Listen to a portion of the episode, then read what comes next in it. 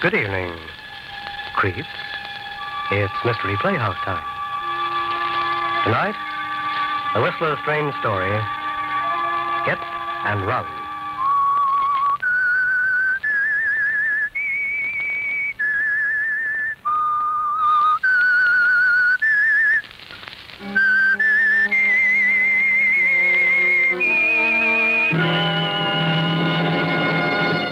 It was a quiet night for San Francisco, almost too quiet. The fog, drifting in from the Pacific, had hung lazily over the city streets at first, then settled down heavily, thicker and thicker, blotting out everything. There was something ominous about it, even to an old San Franciscan like Hilary Gaines. And although he wouldn't admit it even to himself, he was wavering. Mildred's nervousness when he'd stopped by to pick her up made it worse. Here it was, he kept telling himself. The moment they'd both been waiting for, planning for, anticipating for so many months. The moment when she'd make the break with her husband once and for all. Pack her bag and go away with Hillary. Yet something felt wrong somewhere. Maybe it was the fog or the stillness. All right, Hillary. I guess we're ready. I put your bags in back there. Did you leave a note? Yes. You ought to be home any minute. Probably in a bar somewhere. Come on, let's go. Oh, Well, what's the matter? I don't know. Oh, now wait a minute, Mildred, dear. I have the faintest feeling somehow. I'm afraid, Hillary. Oh, don't be ridiculous. Afraid of what? That's just it. I don't know. Oh, Neither do I. Come on, come on, now get in. You better roll up that window. Fog's beginning to roll in.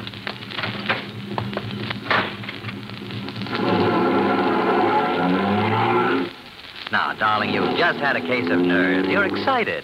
I don't know. I keep feeling something's going to happen. Something has happened. You've left that no good husband of yours. You've played nursemaid for six years, and now it's over. Yes, it's over. What a way to end it. Sneaking off like this, leaving a note on the dining room table. What's wrong with that? Well, I might have been more uh, above board. Oh, forget it, Mildred. You don't owe him a thing. No, I guess I don't. Maybe I should have had it out with him. Told him I was leaving and, and wanted a divorce. Uh,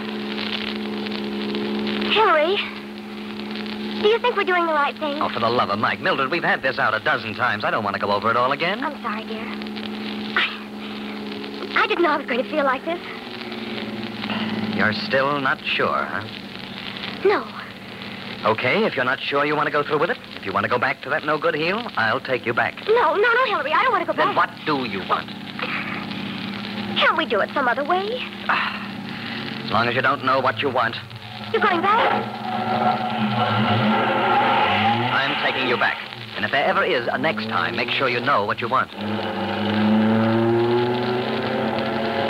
This blasted fog, I can't see. Slow down, Hillary. What time is it? It's five to seven. What time does George get home? Uh, seven usually. We might make it. Now that you're going back, I just as soon he didn't see that note. Oh, good heavens, I forgot all about it. He's probably home by now. I, I know it. Oh, Hillary, if he... Look out, it's that man! Oh, you hit him. Here he is. Over here. Mildred. Mildred, it's your husband. Tommy. Tommy. Oh, Tommy. Shut up, shut up. I've got to get him to a hospital. Wait a minute. No, no, it's too late for that. He's dead. I told you, I told you. I told you there's something wrong. It was all my fault, Hillary. It's all my fault. Mildred. Mildred. Mildred. Now shut up. And listen. There's nothing we can do for him now. We've got to get out of here. What? Wait. People know about us, Mildred. They'll never believe it was an accident. They'll say we killed him on purpose. Now, come on. I'm going to take you home.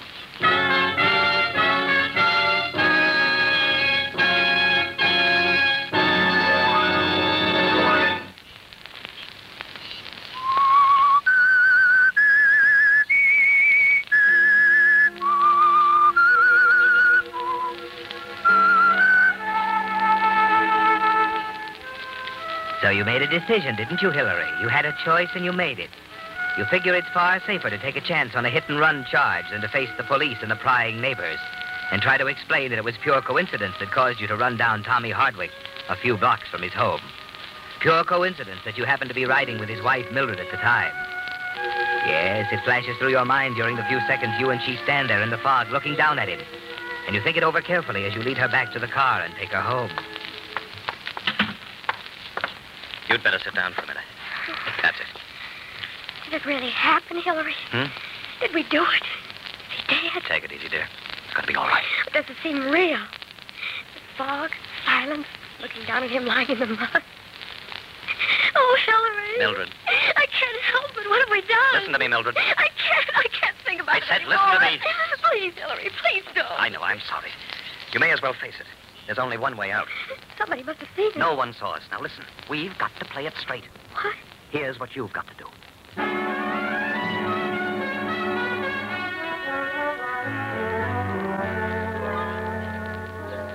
Hello? Robinson Finance Company, please. Hello? I'd like to speak to Mr. Harbert, please. This is his wife. He's gone? When did he leave? But that's two hours ago. I don't understand. All right, thank you. But you see, I thought Mr. Harbert might have stopped off at the club on his way home. He's over an hour late now, and he hasn't telephoned. When did you last see him, Ed?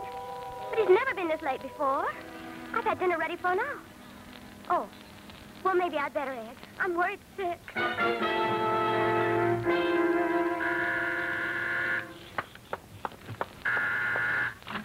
Mrs. Hardwick? Yes? Nolan, police headquarters. Oh, something wrong? Mind if I come in? No, please come in. Thanks. Sit down. Thanks. What is it, Mr. Nolan? I've got a tough job, Mrs. Hardwick. Sometimes I think I ought to be in the haberdashery business or something. That you've come to here and tell me that? No, I came to tell you that. Tommy, isn't it? Yeah. Something's happened to him. Can you take it? Tell me. He was killed tonight by a hit and run driver. Killed? Yeah, a man and a woman. What? I'm sorry, Mrs. Hardwick. Believe me, I'm not going to rest until we hook those two and throw the book at them. A man and a woman? Yeah, in a club coupe, we think. Happened about eight blocks from here. They ran into him in the fog, stopped, got out, looked him over, then got back in the car and drove away. Someone uh, saw them? Yeah, two people saw them. A lady in the apartment on the corner heard this crash and saw them out of her window. Couldn't tell much in the fog, but she gave us something to go on anyway. Oh, why didn't she? She was in the shower. What about the other one? That's what makes us think there's something haywire somewhere. She saw them stop, pull up alongside a parked car. They ran back, checked the body, and then drove off. Ten seconds later, the lights in the parked car go on, and it drives off too. Oh, Yes, it surprised me.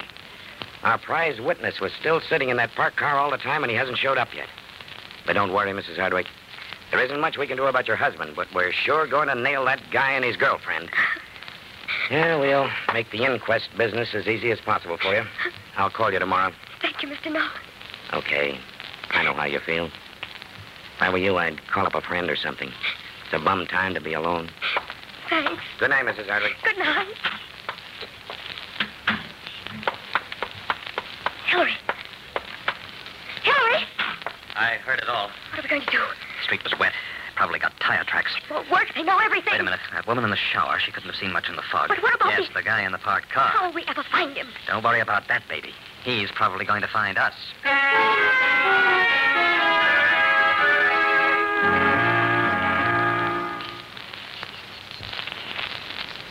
Yes, Hillary, the man in the parked car is a problem, isn't he? It's obvious he saw everything. He was close enough to even see your license number in the fog. Close enough to hear what you and Mildred said to each other before you drove off. For the next day or two, you can feel the sword hanging over you, and you tense yourself, waiting for it to drop. But strangely enough, nothing happens. The inquest goes off without a hitch. The woman in the shower offers nothing in addition to her original statement. You have the dent in your fender repaired, manage to find four second-hand tires, and you dispose of the ones on your car. A few more days pass. You begin to relax a little. Perhaps the man in the parked car has reasons for keeping out of it, being involved as a material witness. Yes, maybe that's it. Then a week later, you're sitting at your desk at the office when. Yes? There's a Mr. Baldwin to see you, Mr. Gaines. Baldwin? I don't know anybody by that name. What does he want? He says it's about insurance. I'll tell him I have plenty of insurance. I did. He says it's extremely important. Confound it, I... d- Hey, wait a minute. What kind of insurance? Just a moment. Accident insurance, Mr. Gaines. I see. Send him in. I apologize for intruding, Mr. Gaines. I realize you're a busy Sit man. down. and- uh, oh, thank you. To set you straight, Mr. Baldwin, I'm already insured up to the hilt. My lawyer advises me I'm covered for all possible contingencies. Of course, of course. Uh, uh, my card, Mr. Gaines. I've been connected for some years with the Valley Indemnity, a most reliable company. I see. And in addition to the coverage the company offers, I do a little underwriting on the side. You see, although the insurance business is one of our oldest and most venerable professions, we have yet to devise a policy which covers all risks. What do you mean by that? The human factor, Mr. Gaines, is one that no one has ever been able to reduce to statistics, and consequently is a risk no company can afford to underwrite. Uh, will you please be specific? Well, you're obviously a man under pressure, Mr. Gaines. I dare say you're in need of the type of coverage I'm offering you at this very moment. You see, I'll protect you from loss resulting from, well, shall we say, hasty and unwise decisions. Now, see Uh, here. just a moment, Mr. Gaines. To be specific, the decision you and Mrs. Hardwick made the other night at 15th and Maple Streets. Hmm. I happened to be there at the time, and I said to myself, now there's a man who needs insurance. I see. And uh, what's the premium? I thought you'd understand. Of course, I'll write up our customary public liability policy. That's about $30, and uh, the premiums on the other coverage runs rather high, Mr. Gaines. Yes, I expect they do. Uh, shall we say $470? That makes it an even 500 in all. And how long does the coverage last? Well, I've been thinking for some time about changing my connections. They tell me there's lots of opportunities in South America. When are you leaving? Very soon, I hope. So do I. All right, Mr. Baldwin. I'll buy your policy. And I hope you're not kidding about South America.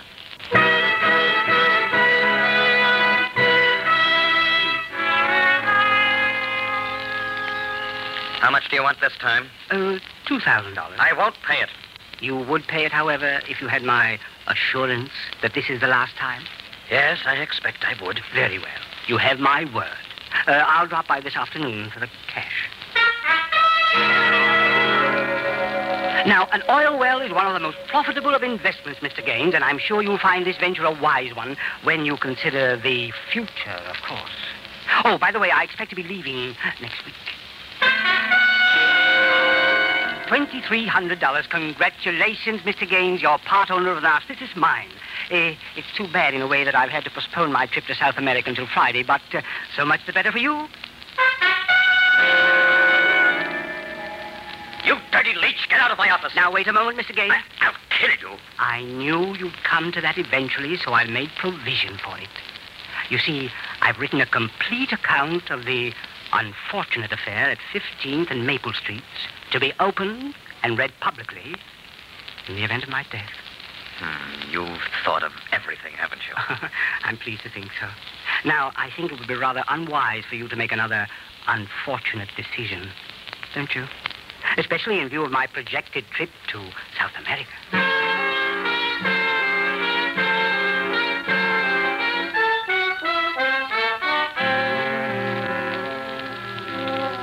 You're helpless, aren't you, Hillary?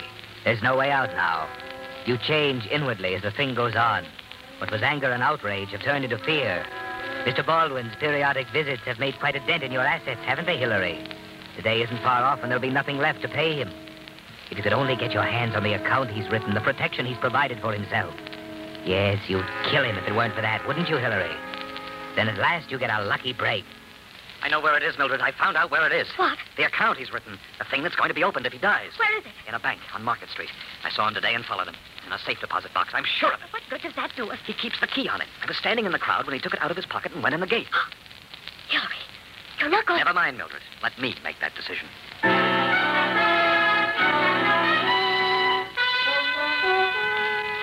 You've made that decision already, haven't you, Hillary?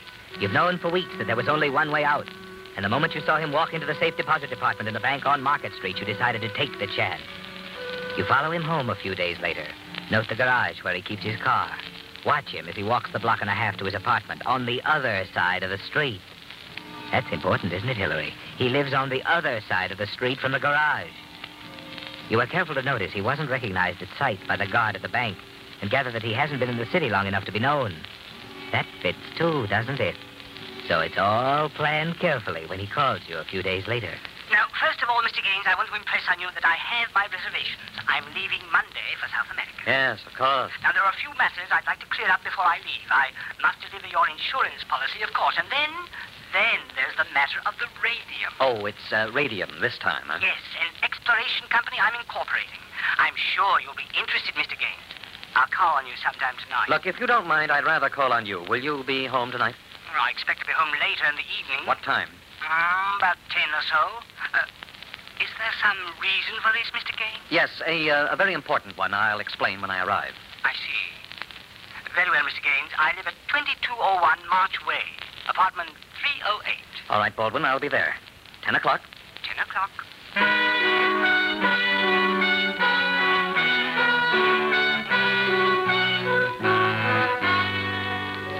Yes, Hillary, it's all planned, isn't it? At nine o'clock, you're sitting in the coffee shop across the street from the garage in which Mr. Baldwin leaves his car. You thank your lucky stars for the weather. The fog has rolled in again, making it difficult to see clearly more than a hundred feet. Promptly at 9.45, you see his car roll into the garage entrance. And two minutes later, you're sitting at the wheel of your car, waiting for him to come out. Suddenly, you recognize him as he comes out, the plump figure, the rolling walk. You wait until he gets halfway up the block, about to cross, and then...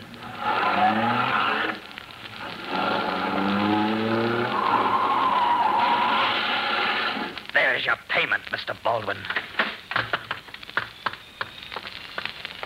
Yeah, did all right. Now, the keys. Yeah, his wallet. There we are. Hey, Uh, hey, what's happened Uh, here? uh, officer, I'm uh, afraid Let's that... see. Looks like I killed him. Yeah. Yeah, he's dead, all right. Good thing you stopped, though. I'd hate to see you pull hit and run after it was all his fault. Huh? Oh, these dumb pedestrians. What was that? I'll have to take your name, of course. Uh, know who he is? What? No, I don't. Well, we'll have to check. Will I be held for murder? No, uh, don't worry about it, mister. I saw the whole thing. Guy stepped out from behind a parked car in the middle of the block. No, we won't have to hold you.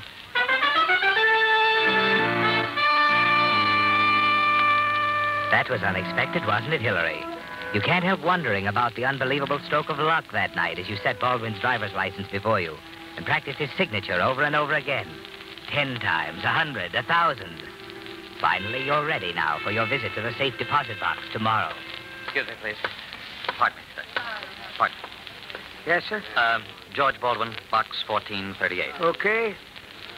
Sign here, please. You got your key? Yeah, yeah. There you are. All right. Oh, uh, Baldwin, 1438. Now, let me see. I got a note here. A what? Just a minute here.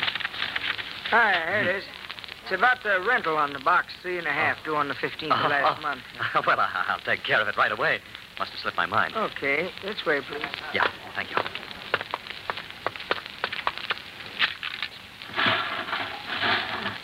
There you are. Uh, You can take it in any one of those booths over there. Oh, thanks.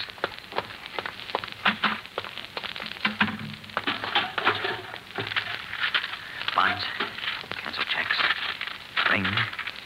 Ah, to whom it may concern to be opened in event of my death. Yeah, that's it. this is to certify that on the night of May 10th, I witnessed a hit-and-run accident at the intersection of 15th and Maple Streets in which, thank heaven, I got it. I'm in the clear. They can't touch us now. So things are looking up, aren't they, Hillary? It isn't hard to find answers for the routine questions they ask you at headquarters. You obeyed the law to the letter, didn't you? Stopped immediately, did everything you could for the victim, cooperated with the officer. You're sure now that they can't touch you, now that the letter marked to whom it may concern is gone, the wallet and the keys disposed of. Mr. Baldwin has been paid off, hasn't he, Hillary? The only currency he understood. But a week later, when you drop by to see Mildred, you find her a little skeptical. Hillary, you shouldn't have come. You know we agreed it was best to stay apart until Mr. Baldwin... Don't worry about Mr. Baldwin, Mildred. I've told you he won't be back. But how can you be sure? He's a chronic liar. Everything he's told you, everything he's I promised. told you he's through. I had it out with him once and for all. Oh, I don't believe it. He'll be back. He won't stop until you've given him every penny you Mildred, have. please forget Mr. Baldwin, will you? How can I? He's ruined everything. He's- Who's that? I don't know. Answer it. I'll be in the bedroom.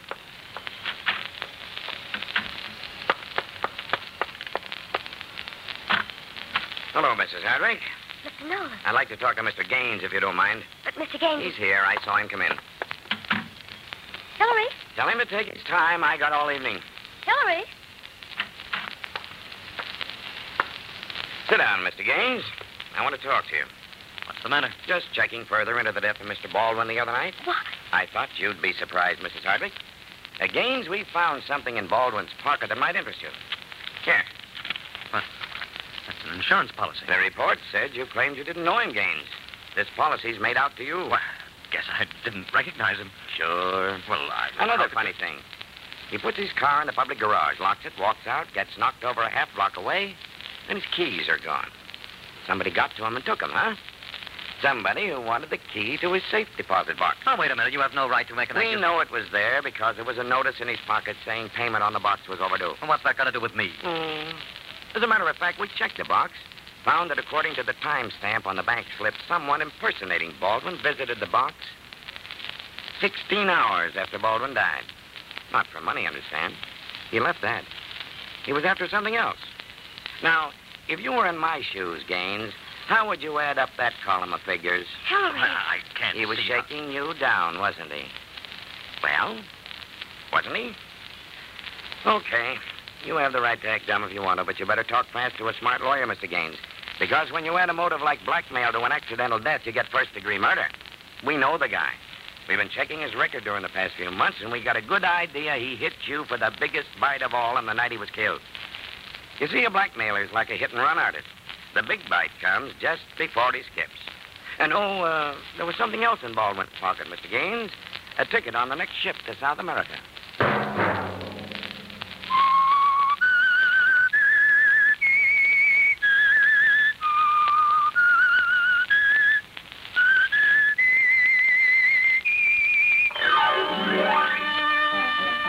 Thank you, Mr. Whistler.